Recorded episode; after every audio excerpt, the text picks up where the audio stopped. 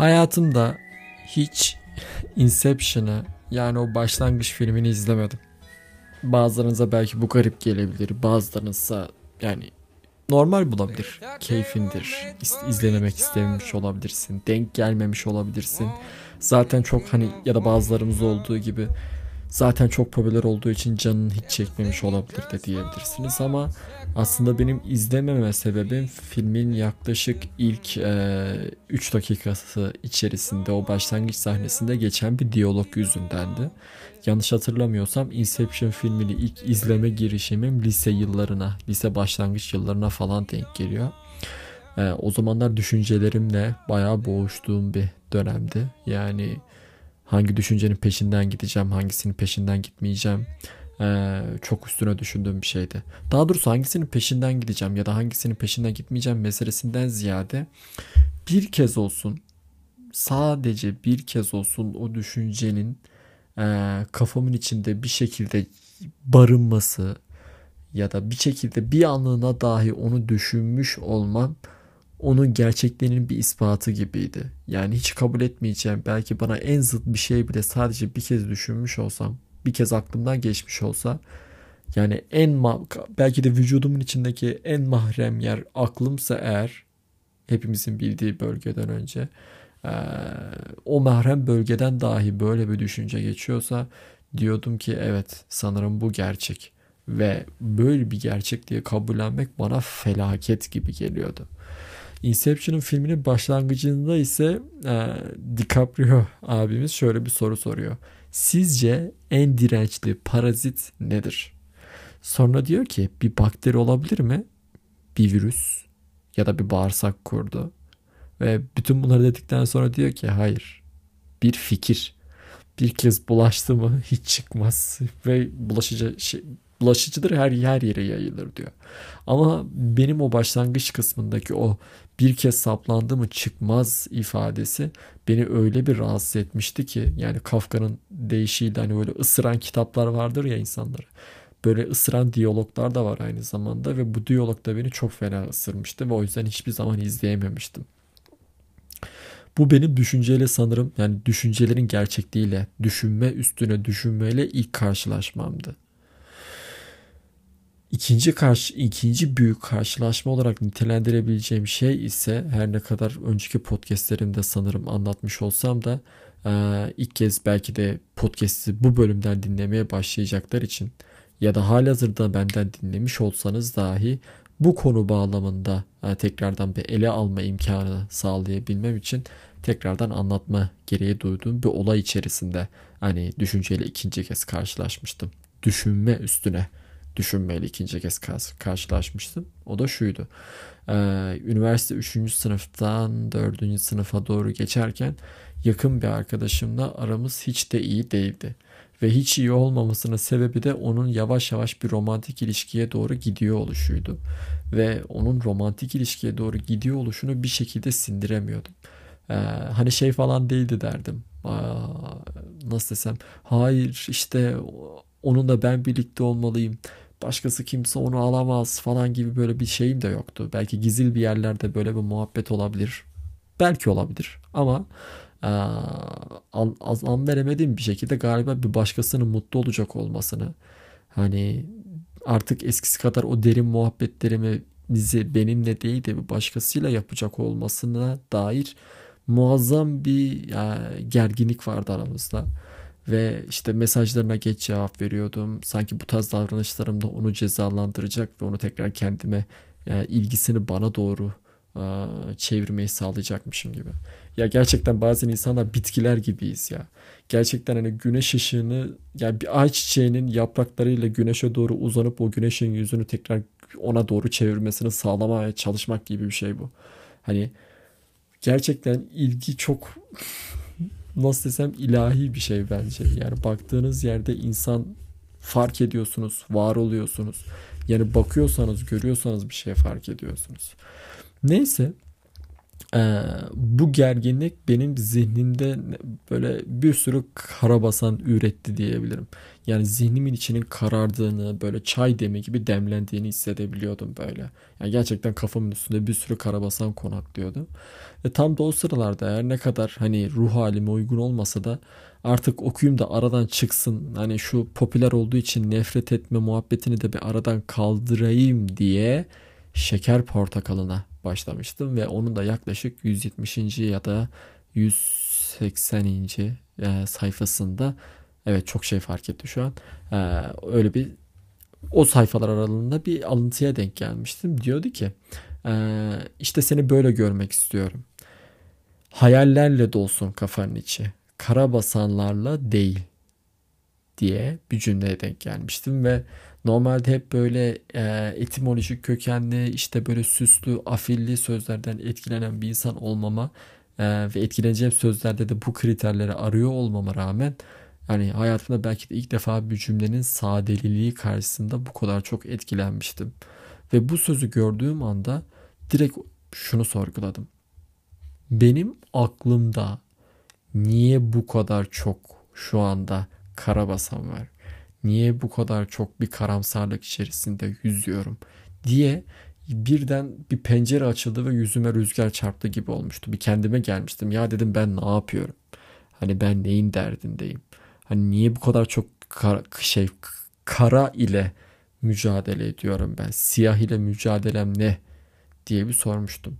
Ve aynı e, şey gibi hani böyle Platon'un e, şeyin eğitim yaptığı yerin girişine geometri bilmeyen bir matematik bilmeyen miydi geometri bilmeyen miydi tam hatırlayamadım ama bilmeyen giremez demesi gibi ya da cennet mahallesindeki işte o Ferhat ve Kupekler giremez demek gibi ben de sanki böyle aklımın kapısının girişine e, olumsuz düşünceler 3 gün boyunca giremezlercesine bir şey asmıştım. E, bir tabela asmıştım sanki ve yaklaşık 3-4 gün boyunca çok ferahladığımı hissediyorum hissediyordum.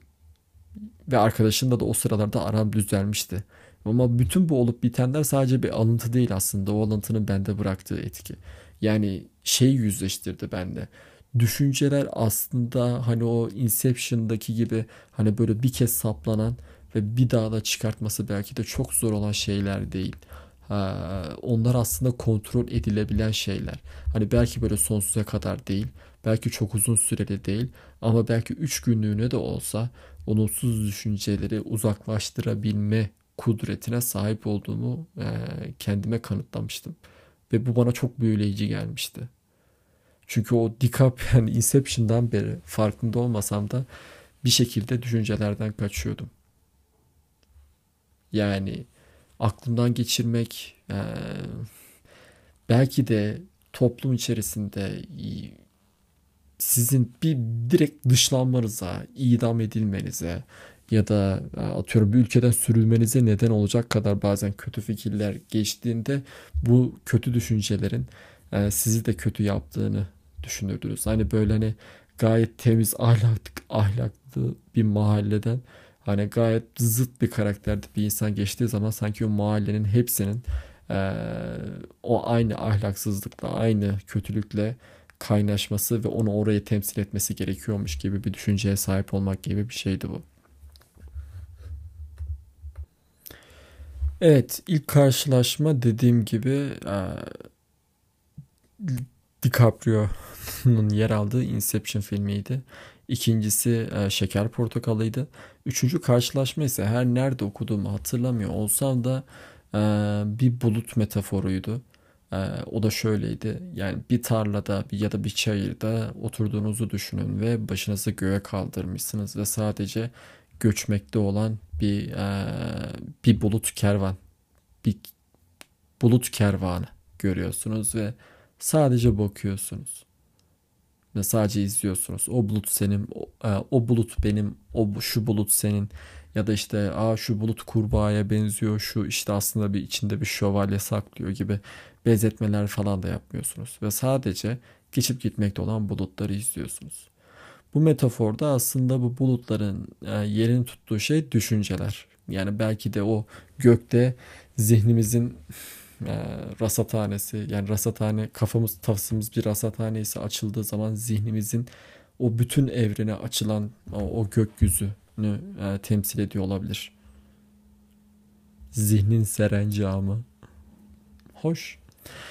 Ve e, bunu düşündüğüm zaman yani bu meditatif bir şey aslında metafor yani düşündüğünüz zaman oturuyorsunuz ve aklınızda düşüncelerin sadece geçip gittiğini hani sizde kalıcı olmadığını hani e, Inception'da geldiği gibi bir parazit olmadığını idrak etmeye çalışıyorsunuz ve bunun gayet rahatlatıcı bir tarafı var ki e, ben de bunu ilk gördüğümde gayet rahatlamıştım ve arada sırada böyle baktığım ki düşüncelerle eskisi kadar baş edemediğimi anladığım an bu metaforu bir hatırlamaya çalışır hani o hafızamdan geri çağırmaya çalışır ve biraz rahatlamayı denerdim.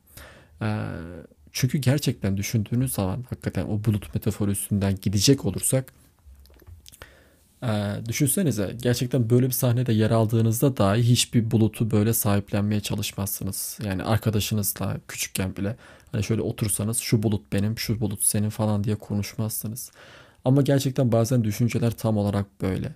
Hani sırf aklımızda belirdi diye, sırf bir anlığına aklımızın bir köşesinden hızlıca bir koşup gitti diye ee, o düşüncenin gerçekten bize ait olduğunu, benden geldi yani bizden geldiğini yani ben diliyle konuşacağım şimdi daha şey olması için sırf kafamın bir yerinden geçti diye benden geldiğini bana ait olduğunu benim en çıplak en şahsi en kişisel e, gerçekliğimi yansıttığını e, düşünme gafletini yansıtıyor aslında.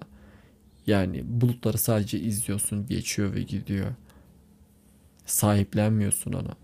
Yani bu videonun belki pardon bu podcast'in belki de en önemli kavramlarından bir tanesi bu. Zaten adı da oradan geliyor. Düşünce sahiplenme rehberi.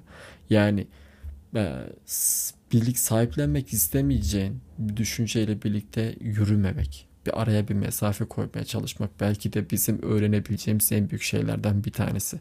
Burada da onu anlıyorum aslında.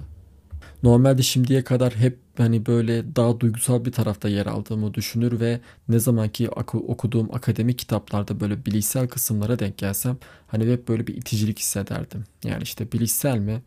ya ne kadar kuru, ne kadar yavan, ne kadar insanın gerçek hakikatine aykırı falan filan diye böyle çiçeğe burnunda fularımla, fularımla entelektüelliğin entelektüelliğin fularıyla hani böyle bir kendimce bir karşı çıkardım bilişsel olan şeylere. Hatta böyle terapi yaklaşımlarında da böyle BDT falan gördüm mü hani direkt karşı kaldırıma geçip yürüyenlerdenim öyle söyleyeyim. Ama şimdi mesela düşününce düşüncelerin hani işlevine dair gerçekten düşünceleri doğru okuyamadığımız müddetçe yani düşüncelerin bize düşünceleri ve duyguları bize an, ne anlattığını doğru okuyamadığımız zaman o düşünce bir süre sonra mayalanıp mayalanıp e, belki de hiç yaşamak istemeyece istemeyeceğimiz bir duygu haline geliyor ve zaten en başından beri okuyamadığımız yarım yamalak e, indirdiğimiz bir dosyanın içerisinden de çok sağlam bir şey çıkmasını bekleyemeyeceğimiz için bir hata veriyor orada. Ne hatası? doğru işleyemediğimiz bir e, mental, bilişsel, zihinsel bir bilgi hani çok yanlış, çok farklı duygusal uyarımlara, duygusal çıktılara neden oluyor ve zaten en başından e, balık baştan kokar hesabı. Hani en baştan yanlış olan bir şey e, yetmiyor en durumun en baştan yanlış olması yetmiyormuş gibi sonrasında biz oturup bir de bu yanlış düşüncelerden doğmuş yanlış duygularla mücadele etmeye çalışıyoruz. Niye böyle hissediyorum? Ne oluyor? Ne bitiyor? Hani bende ne olup ne bitiyor? Ve iş çok daha işin içinden çıkmaz bir hal alıyor. Ve bizim de işimiz zorlaşıyor. Yani bizim de işimiz derken burada psikolojik danışmanları falan kastetmiyorum. Genel olarak insanlık halinden bahsediyorum. Yani günlük hayatta hemen hemen hepimizin bir şekilde deneyimleyebileceği bir olaydan bahsediyorum. Ee, Yakın zamanlarda hatta bir arkadaşımın evine ziyarete gittim. Ee, orada Büyük Panda ile Küçük Ejderha adında bir kitap vardı. Kitabın yazarı bu Budizm e, öğretisini üzerine e, çalışmış ve e, bunu insanlara da aktarabilmek için biraz e, pandeminin de etkisiyle baktı ki insanlara buluşamıyor, bir araya gelemiyor. O da çizmeye ve bunu e, tatlı çizimler aracılığıyla insanlara aktarmaya karar vermiş. Orada çok hoşuma giden bir cümle vardı. E, Küçük Ejderha diyor ki e, kötü şeyler düşünmem benim kötü beni kötü bir insan yapar mı diye soruyor. Panda'nın cevabı çok hoşuma gitti. Tam da bütün bu şimdiye kadarki bir 15 dakika içerisinde konuştuğumuz şeyler e, dahilini kapsıyor. Diyor ki e, dalgalar deniz dalgalar deniz düşünceler zihin değildir. Tekrar ediyorum. Dalgalar deniz düşünceler zihin değildir. Aslında şimdiye kadarki konuştuğumuz hemen belki de her şeyin bir özeti. Yani biz sadece düşündüğümüz için sadece aklımızın içerisinden ya nöronlar arasında bir kısa devreden veya böyle bir elektrik kıvılcımlaşması diyeceğim artık. Kıvılcımlaşması yüzünden hani aklımız içerisinde belli bir düşünce geçip gidiyor. Ya da biz etrafımızda bir, belli bir şeyi yorumluyoruz. Belli bir e, görsel veriyi kafamız içinde işlemeye çalışıyoruz ve sırf o yanlışlık yüzünden e, o düşüncenin bizim bütün düşünme şeklimizin böyle olduğuna dair bir kanıt olduğunu inanıyoruz. Ha mesela aklınızdan kötü bir düşünce mi geçti? O zaman siz aslında böyle bayağı aklı fesata çalışan bir insansınız. Demek gibi bir şey bu. Yani sadece belli bir anında böyle düşünmek. Ve işin e, az önce şey söylemiştim. E, demiştim ki e, sadece sırf benim aklımdan böyle bir şey geçti diye bana dair en büyük çıplak gerçekliği taşıyor olduğuna dair kendimizi inandırmak yani çok büyük sıkıntıya sokuyor bizi. Bu bir.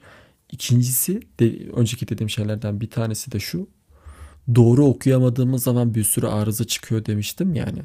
Biz de hani böyle birden aklımızda belirip kaybolan ve bizim gerçekliğimize gayet ters bulduğumuz mesela birisine zarar verme isteği ya da böyle birisinin uğradığı bir bozgunluktan atıyorum ders seçimlerinde yapamadığı bir şeyden ya da böyle iş hayatında yaşadığı bir aksaklıktan e, bazen böyle bir zevk alırmış gibi hissederiz. Hani bunun karşılıkları falan da yok değil sözlükte. Mesela Tiffany Watt Smith'in duygular sözlüğünde bakarsanız Schaden Freude diye galiba başkasının başına gelen bir talihsizlikten duyulan zevk diye bir duygu bile duygu adını e, tasniflendirdiğini görebilirsiniz. Hatta sonra gidip bu, bu duygu için ayrı bir kitap yazdı. X'te yanlış hatırlamıyorsam yayın evin adını hatırlayamadım. Bir fil logosu vardı ama hatırlarsam açıklama kısmına yazayım. İnşallah linkini oraya ekleyeyim. E, heh, doğru okuyamadığımız zaman başımıza bela oluyor demiştik ve insan okuyamadığı şeyin anlam veremediği şeyin terörüne kurban gidiyor. Yani düşünseniz birden böyle bir şey hissediyorsunuz ve kitlenip kalıyorsunuz. Ben niye böyle bir şey düşündüm? Benim aklımdan niye böyle bir şey geçti? Hani ne oluyor ne bitiyor diye hani bir afallıyorsunuz böyle bir yüzünüze bir rüzgar çarpıyor ve ne olup ne bittiğine dair hiçbir fikriniz yok. Haliyle de tam o anda işte biz olup bitene bütün bu hani belki de bu anlamsız gösteriye dair bir anlam veremediğimiz için büyük bir şoka giriyoruz kafamızın içinde. Sessiz bir şok. Kimse ifade etmediğimiz, söylemediğimiz şoklar bunlar. Ve afallayıp gidiyoruz. Özellikle son zamanlarda işte kabul ve adanmışlık terapisine dair veya işte böyle Budist e, böyle meditatif böyle meditasyon yapıyormuş gibi bir e, insanda etki bırakacak cümleler çıkıyor karşıma ve bunları okuyup tükettiğim için de haliyle bu düşünceler üstüne de çok fazla kafa yorma imkanı buldum. Mesela bunlardan bir tanesi de özellikle de kabul ve adanmışlık terapisi kitabını okurken fark ettiğim şeylerden bir tanesi şu. Ee, benim hayatım boyunca belki de en çok sevdiğim mitolojilerden bir tanesi Narsisus ve Eko e, miti. Ve onu o kadar çok severim ki bir yerlerde beni yansıttığını düşünüyorum. Özellikle narsissun. Yani şimdiye kadar öyle ya da böyle bir şekilde kendimi hep böyle narsist birisi olarak tanımlaya geldim çünkü. Hani bunu ne zaman birilerine anlatsam şey der bana mesela. Ama narsistler işte narsist olduğunu farkında değillerdir. Sen bunu söylüyorsan farkındasındır. O zaman sen narsist değilsindir falan filan. Neyse bu, bunlara girmeyeceğim şimdi. Ama bir yerlerde üniversite hayatı boyunca okuyup ettiklerimden sonra şu kendine tanı koyma muhabbetini ben farkında olmadan galiba içimde çok abarttım. Çünkü e, kendimi bu şekilde tanımlıyordum. Yani evet sen bir narsistsin. Yani arkadaşlık ilişkilerine çok fazla değer vermiyorsun. Hani onlarla sürekli aranda bir mesafe var. Neredeyse böyle şizoide yakın bir uzaklık. Ee, ve ilişkilerde yani sadece romantik ilişkileri kastetmiyorum. Arkadaşlık ilişkilerinde, aile ilişkilerinde üstüne düşenleri yapmıyorsun. İnsanlarla aranda hep bir kopukluk var. Aynı böyle hani senin bana dokunmana izin vermemden vermektense ölürüm daha iyi diye deyip Eko'yu kendinden ırak eyleyen ve onun ölümüne yol açan Narsisus gibi hissediyordum aynı. Ee, işte insanların mesajlarına geç cevap vermek hatta hiç cevap vermek istememek insanlarla yani belli bir çıkar falan yoksa e, onlarla çok fazla birlikte olmamak istememek falan bunların hepsi düşünüp birleşince hani kendime bir tanı koymuşum böyle ve bu bunun hiç farkında bile değildim. Ta ki yaklaşık bir iki hafta öncesine kadar. Yani özellikle de bu işte e, kabul ve adanmışlık terapisinin temel hani dil konusundaki e, öne sürdüğü şeylerden bir tanesi de şu çünkü hani insan özellikle sürekli kafasının içerisinde kendisine dair bir psikolojik içerik üretiyor, sözel bir içerik. Ve bu çok sessiz bir içerik olduğu için bir süre sonra hani o düşüncenin kendisine getirecek maliyeti hesaplayamıyor.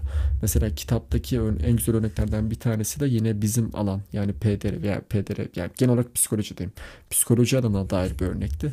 Mesela ben hiçbir zaman iyi bir danışman olamayacağım e, cümlesinin e, bir e, mali hesabı yapılmıştı orada.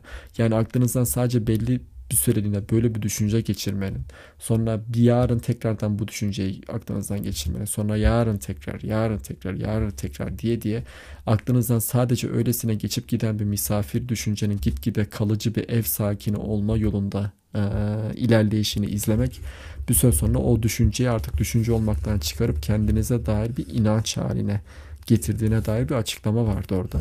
Ee, yani bunun maliyetini düşünün diyordu kısaca. Yani böyle bir düşünceye sahip olduktan sonra belki de bu alanda yapabileceğiniz muazzam bir kariyerden vazgeçiyorsunuz ve e, olanakları teker teker elinizde itmeye başlıyorsunuz. İşte yüksek lisans başvurularının tarihlerini görmezden geliyorsunuz. Alanla alakalı kitaplar okumayı reddediyorsunuz. Hiç görmüyorsunuz bile. Gidiyorsunuz başka bir şeyler alıyorsunuz falan.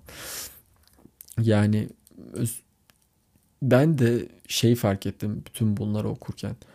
Ee, ya dedim yani ilişkilerde sorumluluk almamak ya da işte üstüne düşenleri yapmamak hani e, bunlar aslında hani o boşluğu doğuran ve o boşluk doğdukça o boşluk çok genişledikçe de iyice hani insanlardan kopmuş hissetmek ve onları iyice ırak kalmış hissetmek. Bunlar aslında hep bir zincirin şey e, domino etkisinin ürünü ve bütün bu domino etkisinde belki de narsistin hiçbir payı yoktur.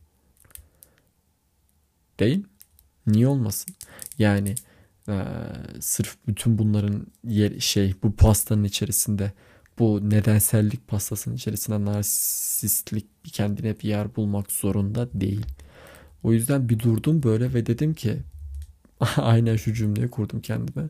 Ben kaç yıldır böyle bir düşünceyi evlat edindim kendime. Yani ben şimdiye kadar bu düşünceyi hep evlat edinmişim. Hep bu yanımı beslemişim. Ya kitapta kullanılan metaforlardan bir tanesi de şu mesela aç kaplan metaforu. Hani pardon aç yavru kaplan metaforu. Yani e, geçici bir barınak bulunana kadar sizin kapınızın önünde kalması için bir yavru e, kaplan getiriliyor. E, tamam diyorsunuz ilk başta ne sıkıntı ne, ne gibi bir sıkıntısı olabilir ki diyorsunuz en fazla ama kaplan bir süre sonra acıkmaya başlıyor ve onun acıktığını görünce onu besliyorsunuz fakat besleyip siz onu besledikçe ve o da daha da güçlendikçe baş, iyice arsızlaşıp başınıza daha büyük belalar açıyor. Yani bu da tıpkı bunun gibi.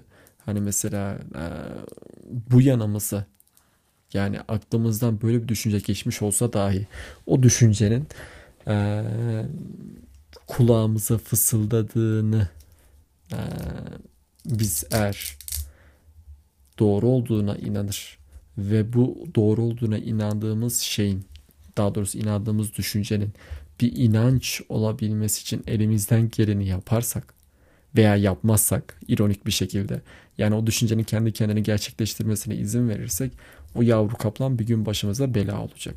Belki de hani yaşayabileceğimiz en kötü şeylerden bir tanesi de bu.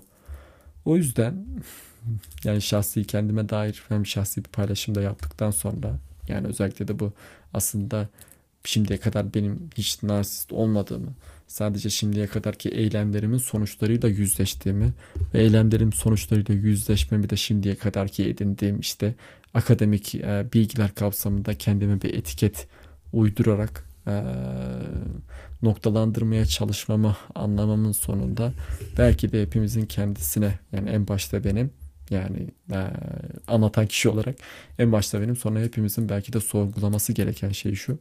E, gerçekten birlikte yürümek isteyebileceğimiz düşüncelerle hareket etmek gerekiyor. Hala bu birlikte yürümek metaforunu çok sindiremedim ama işte bir yerlerde derin bir manaya sahip olduğunu düşünüyorum. Yani gerçekten mesela özellikle de ortaokul kademesinde kademesinde çalışan biri olarak koridorlarda sürekli mesela öğrencilerimin iki kişilik gruplar, üç kişi gruplar birlikte yürüyüp gidip geldiğini görüyorum ve ee, şey diyorum yani bu insanlar şu an birbirine güvenmiyor olsaydı birlikte yürümezlerdi. Yan yana yürümezlerdi yani. Aynı şey bence düşünceler için de geçerli. Yani eğer bize bir işlevselliği yoksa bizi hayata daha canlı tut şey canlı bağlanmamızı ya da illa bir, bir yere bizi bir yere bağlamasına da gerek yok. Kendimizle olan bağları sıkı tutmuyorsa, sıkı tutmak bir yana teker teker böyle iğneyle söküyorsa ve bizi kendimize daha da yabancılaştırıyorsa o düşünceyle çok fazla bir arada olmanın bir anlamı yok. Onu bir parazit haline getirmenin bir anlamı yok.